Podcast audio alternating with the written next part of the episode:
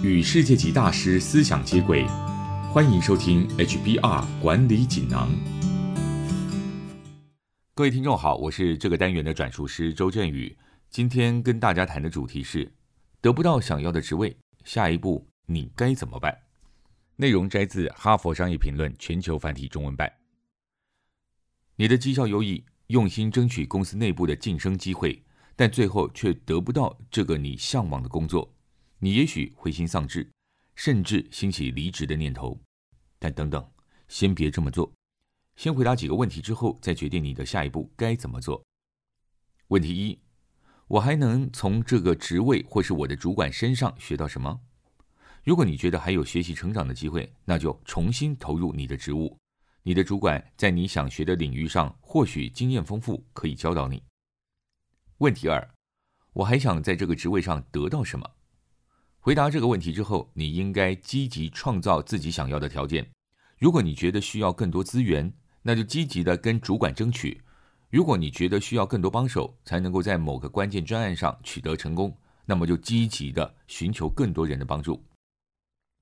问题三：给自己多久的过渡期？给自己一段明确的时间，例如三个月，告诉自己要在这段时间保持过渡时期模式。你可能会发现，寻找下一个替代方案比起埋首工作更吸引人。不过，静观其变或许是值得的。说不定过了一段时间，你会因为找到其他重心而再次爱上原本的工作，或是接受更多的职责，因而扩大了工作范围。问题四：我现在最热衷的是什么？我能够提供的贡献是什么？不论你的回答如何，这都是研究组织里不同的职位的最好时机。你可以借此机会想想自己在组织中的定位，甚至顺势摆脱让自己精疲力竭的任务，想办法争取自己有兴趣的工作。问题五：就算工作内容不变，我是否希望转调公司其他团队？在回答这个问题之前，你应该先征询其他人对于你没有获得这个想争取的职位，他们的想法如何。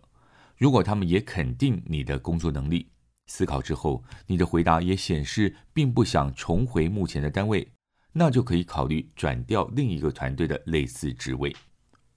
问题六：还有哪些其他更资深的工作职位可以善用我的经验并扩大我的资历？在争取过更高的职位之后，你可能觉得目前的职责范围太小，那么你可以考虑申请另一个资深职位。例如，你可以从技术长转调到资讯长，这两个职位都需要技术技能，但资讯长会有更多机会直接处理内部顾客议题。问题七：在目前情况下，是否达到了不可妥协的底线？从外部雇佣的人选是否总是得到比我更好的条件？如果上述两个问题其中之一的回答是肯定的，你就应该离开这家公司了。无法获得令人向往的新职位，可能清楚说明了某些事情。这可能表示你在目前职位上待得太久，或者对自己的职涯发展变得消极被动。